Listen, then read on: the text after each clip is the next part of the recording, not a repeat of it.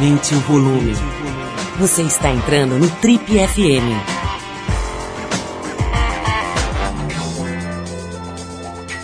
Oi, eu sou o Paulo Lima e a gente está começando agora mais um Trip FM, o programa de rádio da revista Trip. Já são mais de 30 anos no rádio brasileiro.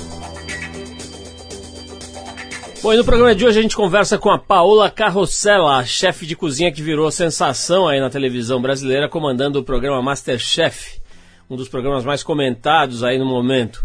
Essa entrevista foi feita pela nossa repórter Natasha Cortes para as páginas vermelhas da revista TPM de novembro. Bom, a Paola tem muita história acumulada ao longo de 24 anos dedicados à gastronomia.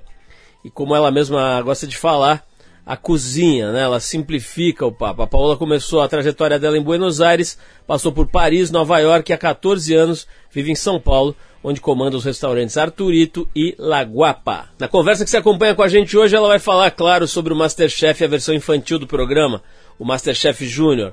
Vai também contar sobre os abusos e assédios que ela viveu dentro das cozinhas de grandes restaurantes pelo mundo por onde ela passou. Vai falar da gastronomia, dos ingredientes brasileiros e das barreiras que tornam impossível ter um restaurante realmente sustentável aqui no Brasil.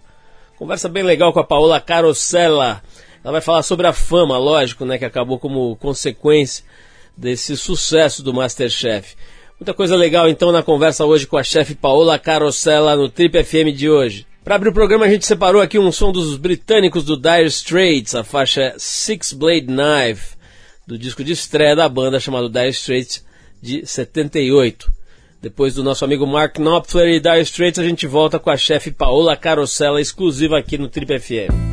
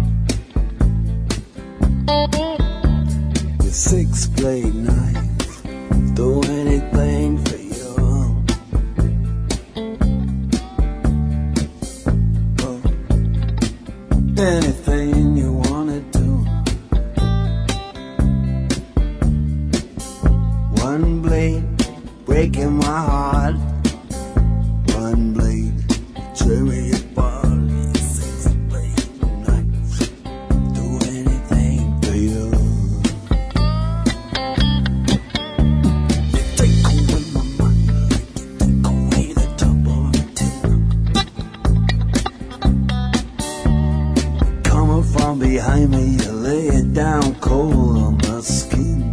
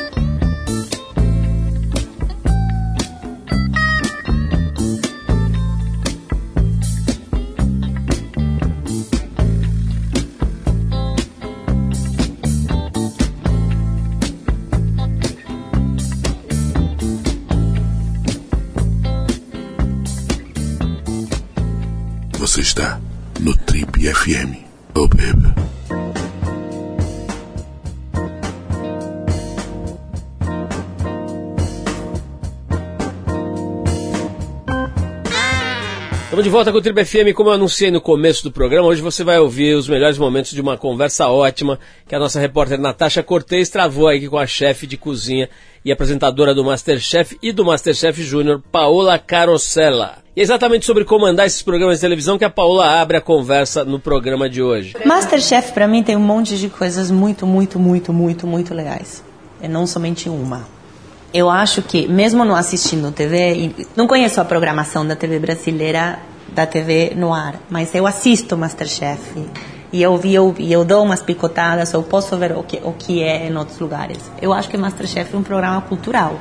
Porque em um país como o Brasil, que a gente tem a chance de falar coisas como, por exemplo, dar valor a ingrediente, entende que esse sanduichinho que você está comendo veio desse bicho aqui que eu já cantei na mão. Faz essa conexão, ok? Conecta os teus neurônios. Não me fala que você é vegetariano se você come presunto, porque eu já ouvi isso milhares de vezes. Tá vendo?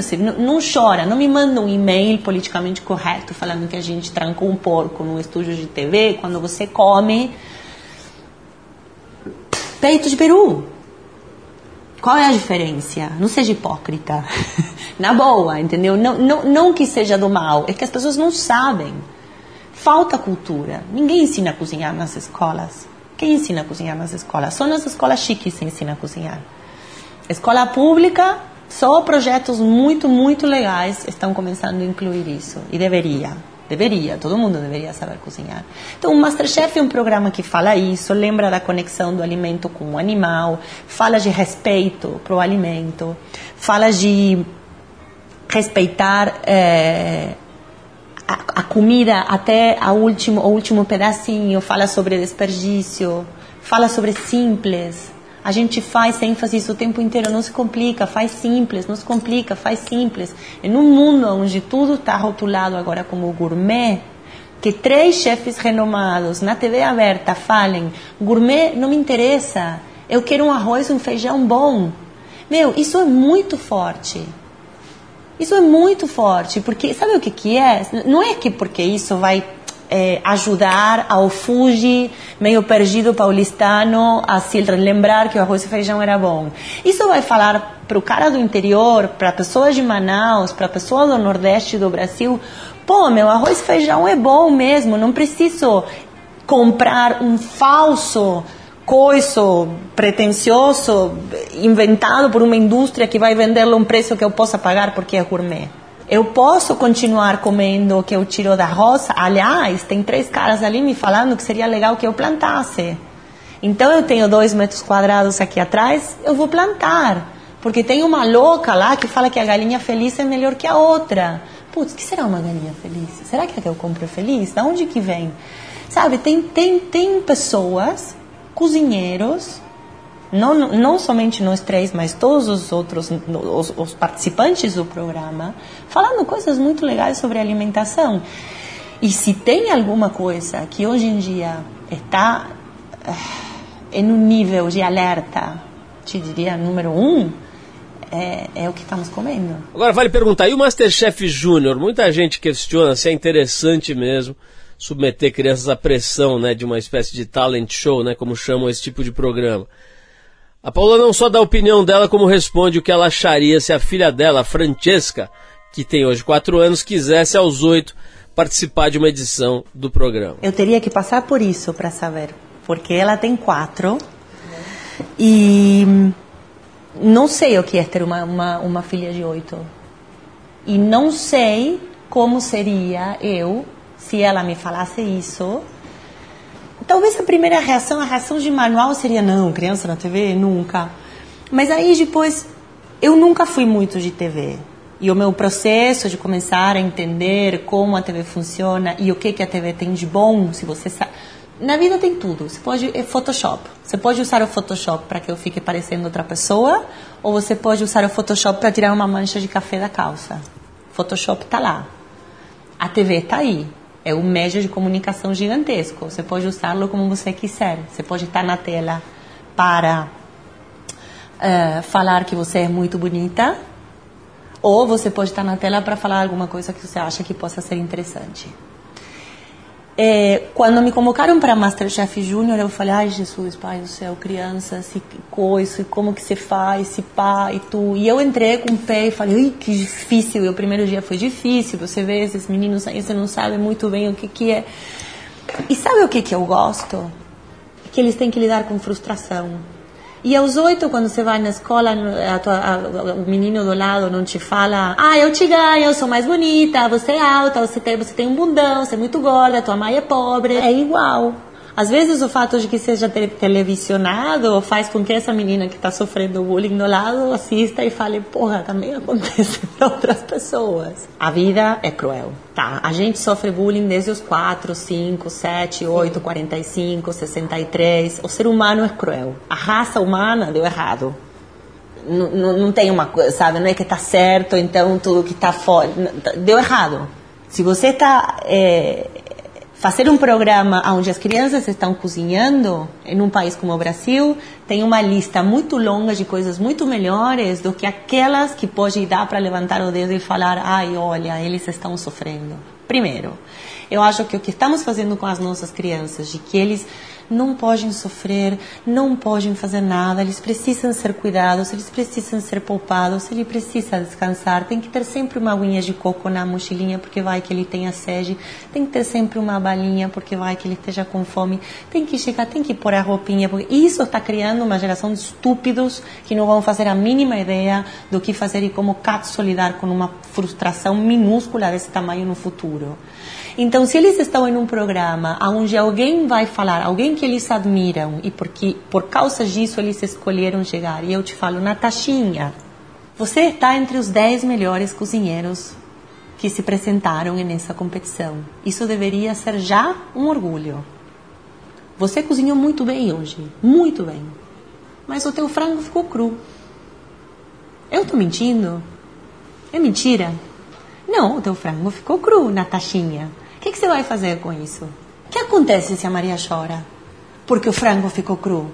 Quando tem crianças que estão morrendo na beira do mar porque estão saindo refugiados, porque tem guerra por tudo que é canto, porque não tem que merda comer, porque as crianças estão morrendo o tempo inteiro de fome em outros lugares e a gente vai chorar de novo. Parece a hipocrisia do caranguejo.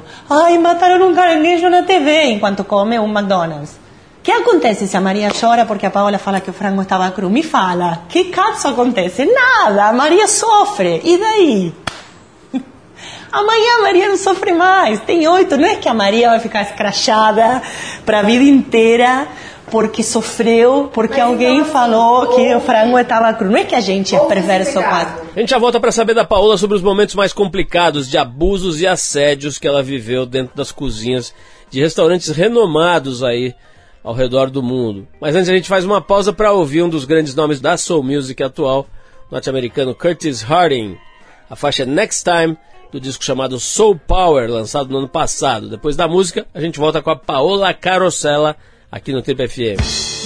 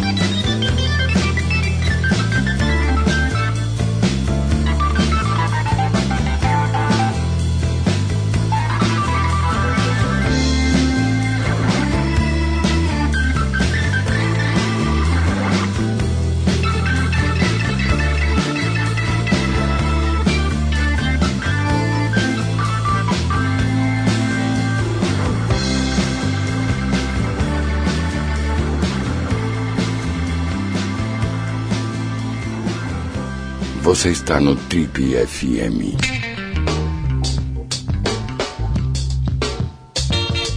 Estamos de volta com o Trip FM hoje conversando com a Paola Carosella, chefe de cozinha, que comanda junto do Jacan e do Fogaça, né, o programa Masterchef da Band. A Paola abre o bloco falando dos abusos que sofreu ao longo da carreira dela. Como muita gente sabe, existe aí na gastronomia uma lenda sobre aqueles chefes ultra autoritários, meio raivosos que exigem disciplina militar nas cozinhas, né? Muitas vezes considerada excessiva, exagerada, agressiva.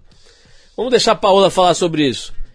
E aproveitando, a gente também perguntou: será que é verdade que chegaram a prendê-la dentro de um quartinho onde eles punham produtos de limpeza? Ela ficou ali numa espécie de cárcere privado, chegou a tanto. Vamos ouvir. É difícil falar, de, é difícil, esse- essa, essa anedota é verdadeira. Eu estava trabalhando na França, fazendo estágio na França, num restaurante que chamava.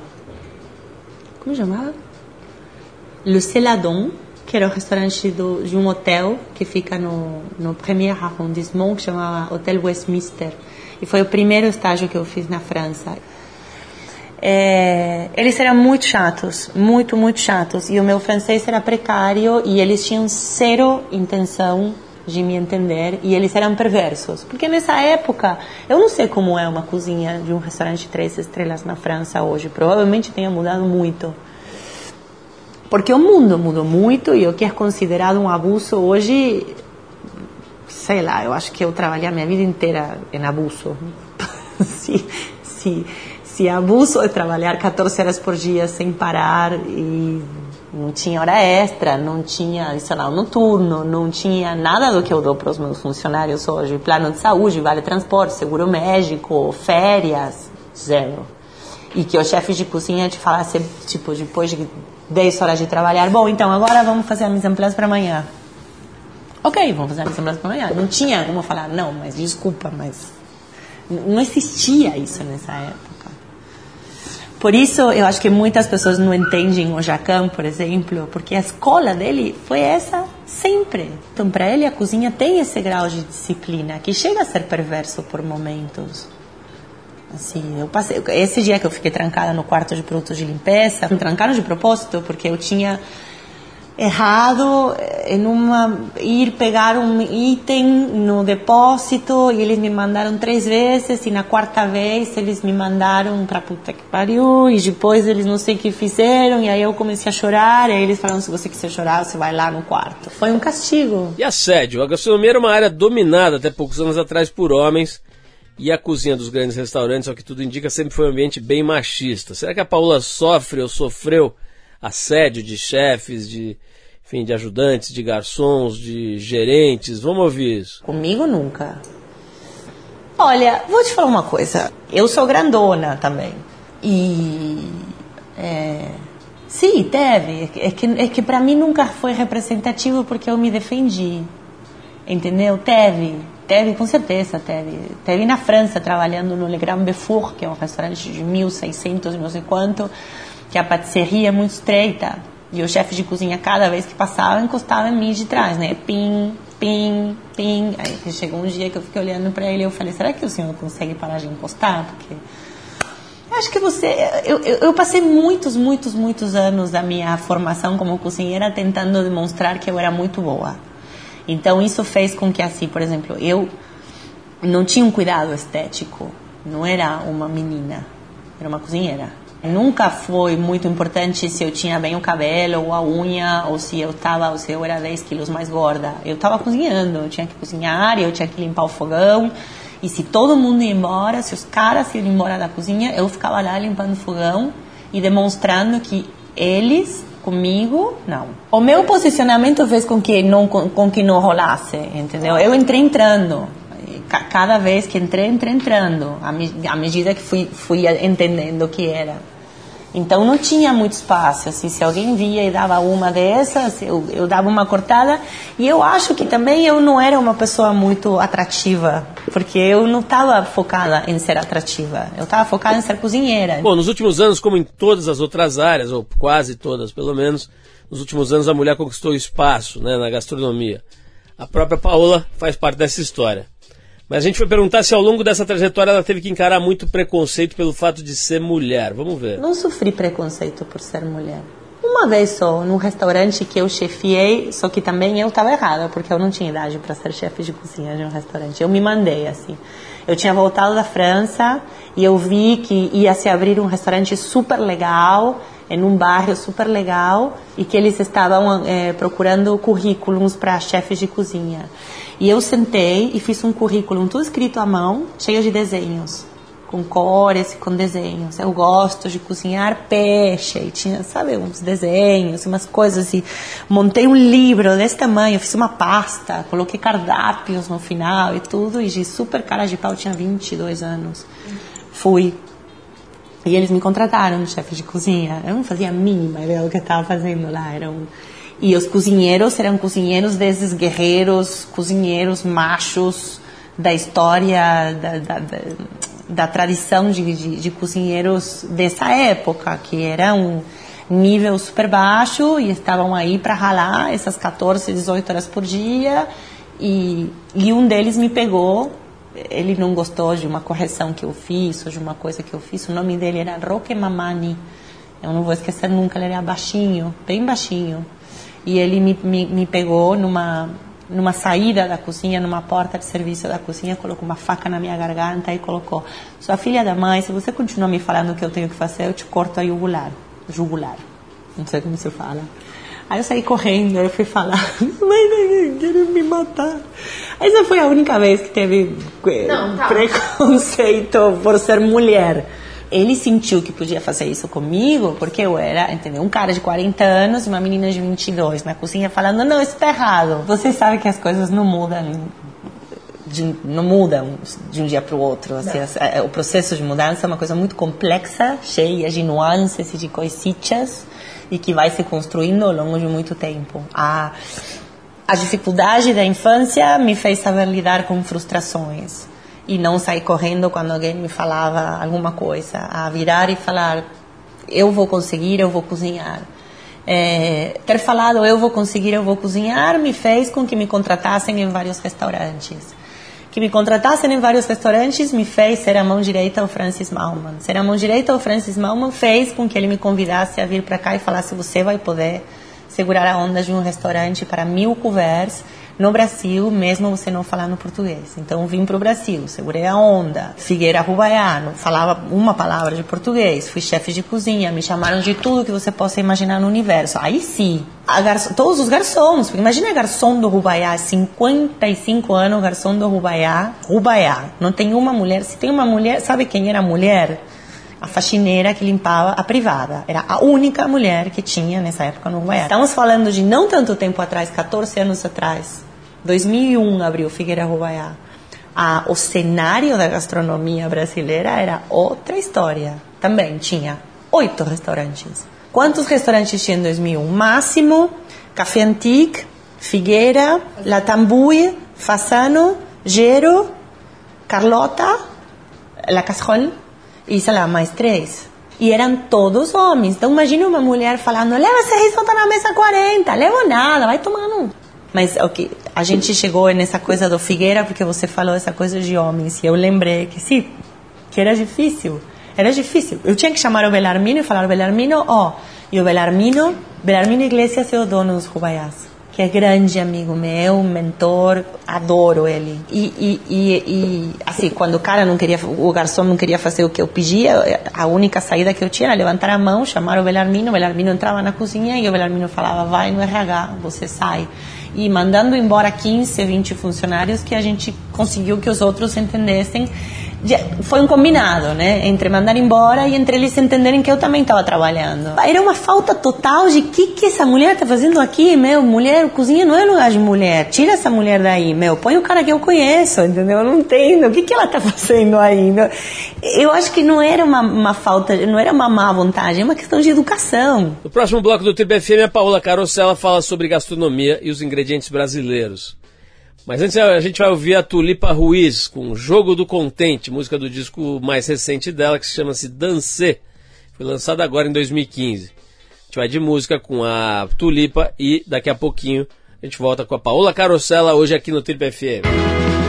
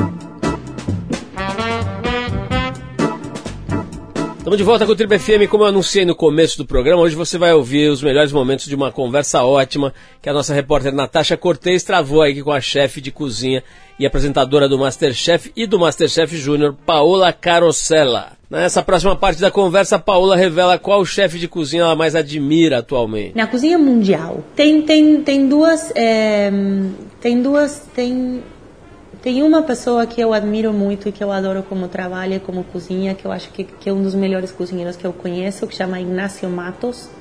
E hoje é um uruguaio que é o chefe do Stella em New York.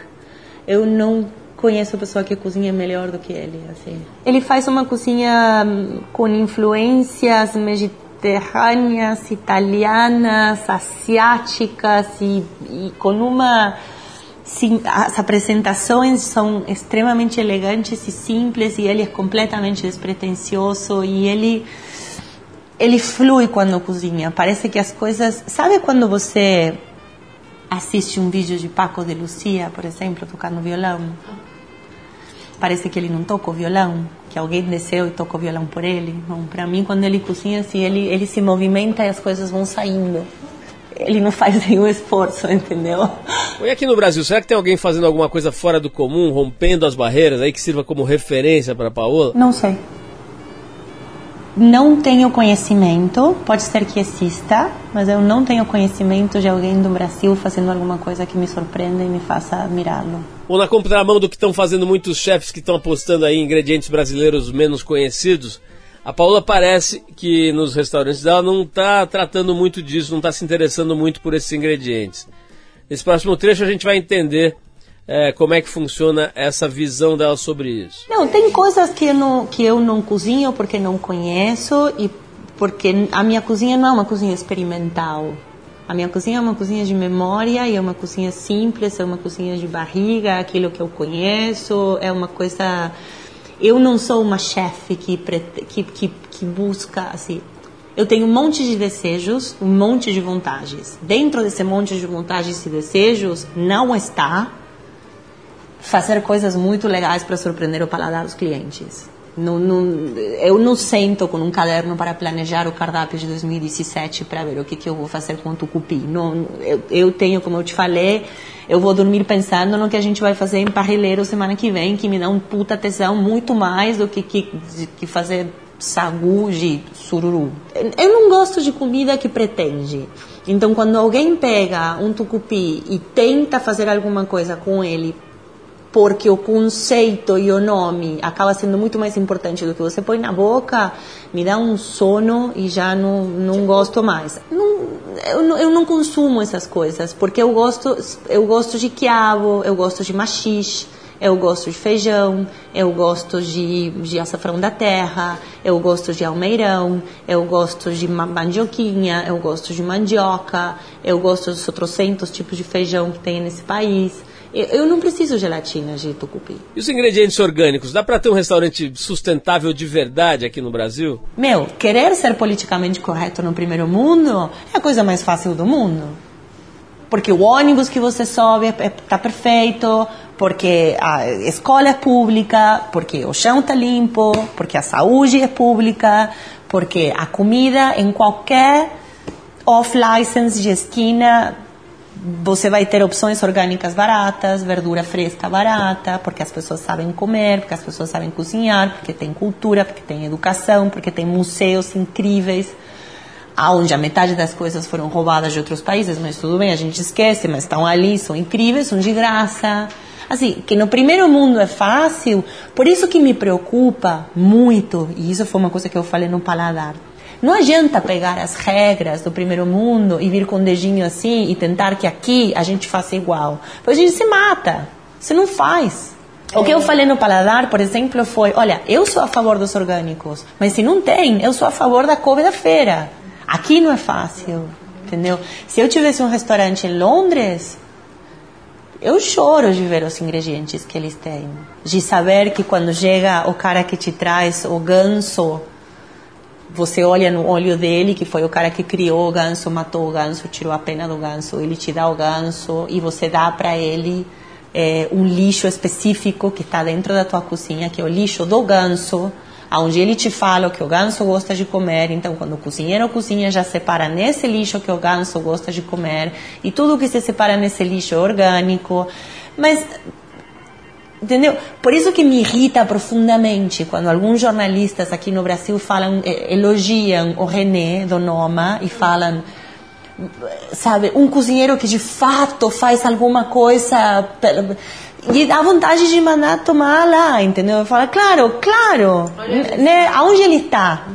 No primeiro mundo do primeiro mundo. E aliás, tem por trás 500 caras com milhões de dólares para que e que é muito legal e um governo que se importa. A terra onde o René vai fazer a escola e a horta comunitária, não sei o que, foi o governo que cedeu. A grana foi o governo que cedeu. Então é super fácil. Então aí uma jornalista super reconhecida de gastronomia estampa um troço que fala: o cara realmente faz e não como outros. E eu tenho vontade de dar um soco no nariz e falar: então você vem aqui e você vai falar com o governo para que dê para a gente um pouco mais de valor, para que dê para a gente uma terra, para que a gente possa fazer mais hortas urbanas. Não é tão fácil assim. a gente já volta para falar mais com a chefe Paula Carosella sobre fama e dinheiro, mas antes tem os californianos do Alalas e a música Tell Me do disco de estreia da banda, o Alalas de 2012. Depois dessa música a gente volta com a Paola Carosella hoje aqui no Trip FM.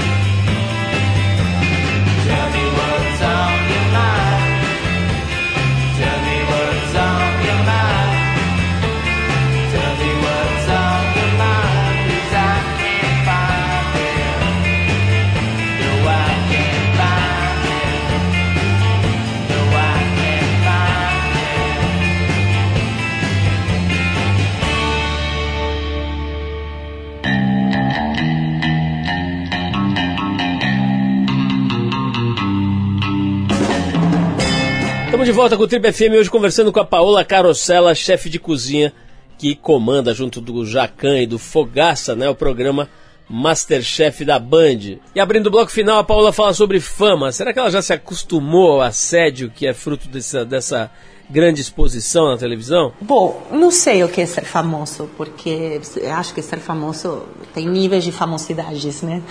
É, eu tenho uma vida muito na moita. Não saio à noite, não vou para restaurantes. Dificilmente eu saio para lugares.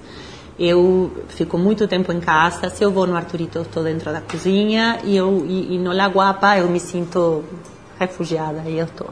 As pessoas me reconhecem na rua e me, e me pedem para fazer foto e essas coisas.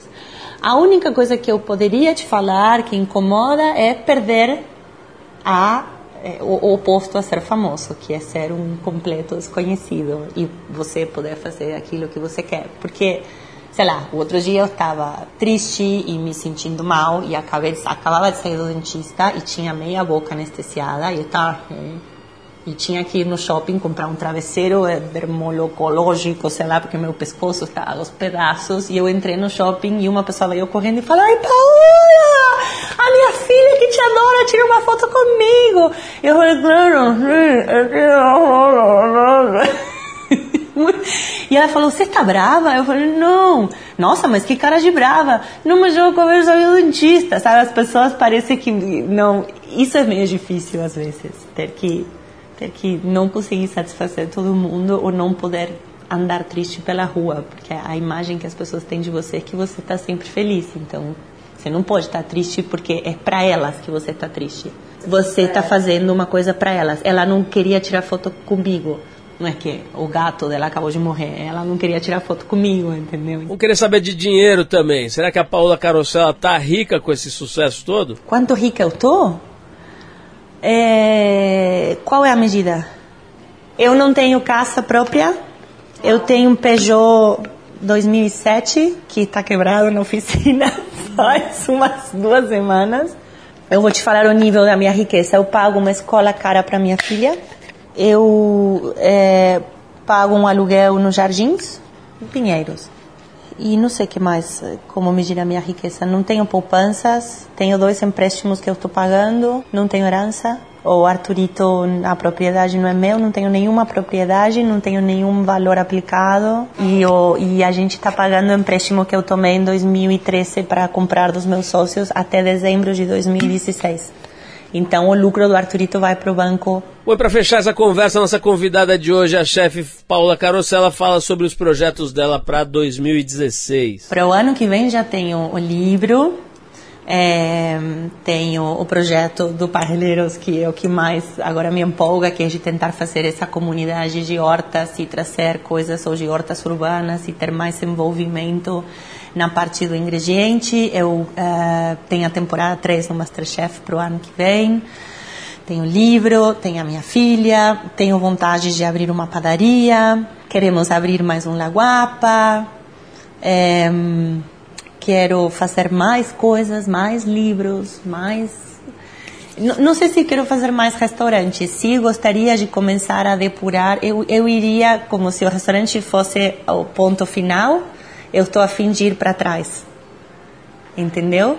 Eu estou a fim de, ir para trás. Eu estou a fim de ver, bom, e o vinho, da onde que sai, como que eu posso fazer, e, e, eu, e, e, e, os meus funcionários, como que eu posso fazer para que eles estejam melhores, e é, como que o meu envolvimento pode ser com governos, prefeituras, ou, ou municípios, ou estados, ou pessoas, para tentar melhorar. É, quero ir para trás sabe? Da onde vem a minha verdura? Porque, não, não, como eu te falei, não é tão fácil como se, se acha que é. É muito difícil. Bom, é isso. A gente espera que você tenha gostado dessa conversa. Essa foi a Paola Carosella aqui no TPFM. Para quem gostou da conversa, quer saber mais sobre a trajetória dela, é só ir na banca para pegar a TPM desse mês que tem a Paola Carosella na capa, inclusive. Ou pode ir também no nosso site para dar uma olhada em alguns trechos dessa entrevista no revistatpm.com.br. Bom, a gente encerra esse papo com a banda Rolling Stones e a faixa Miss You, daquele disco Some Girls de 78.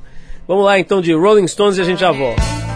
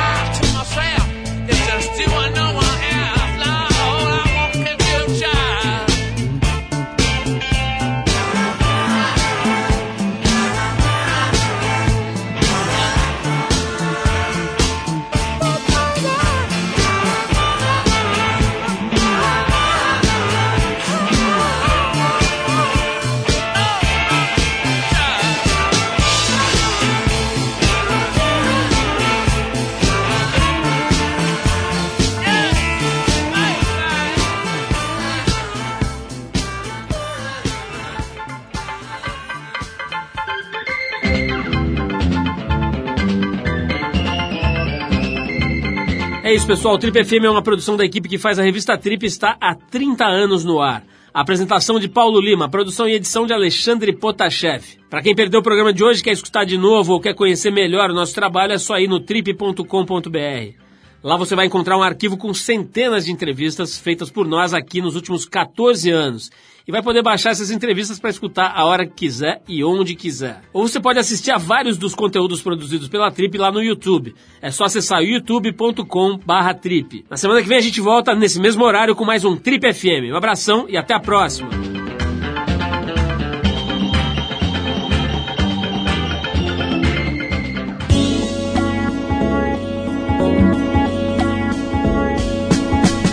Você ouviu Trip FM.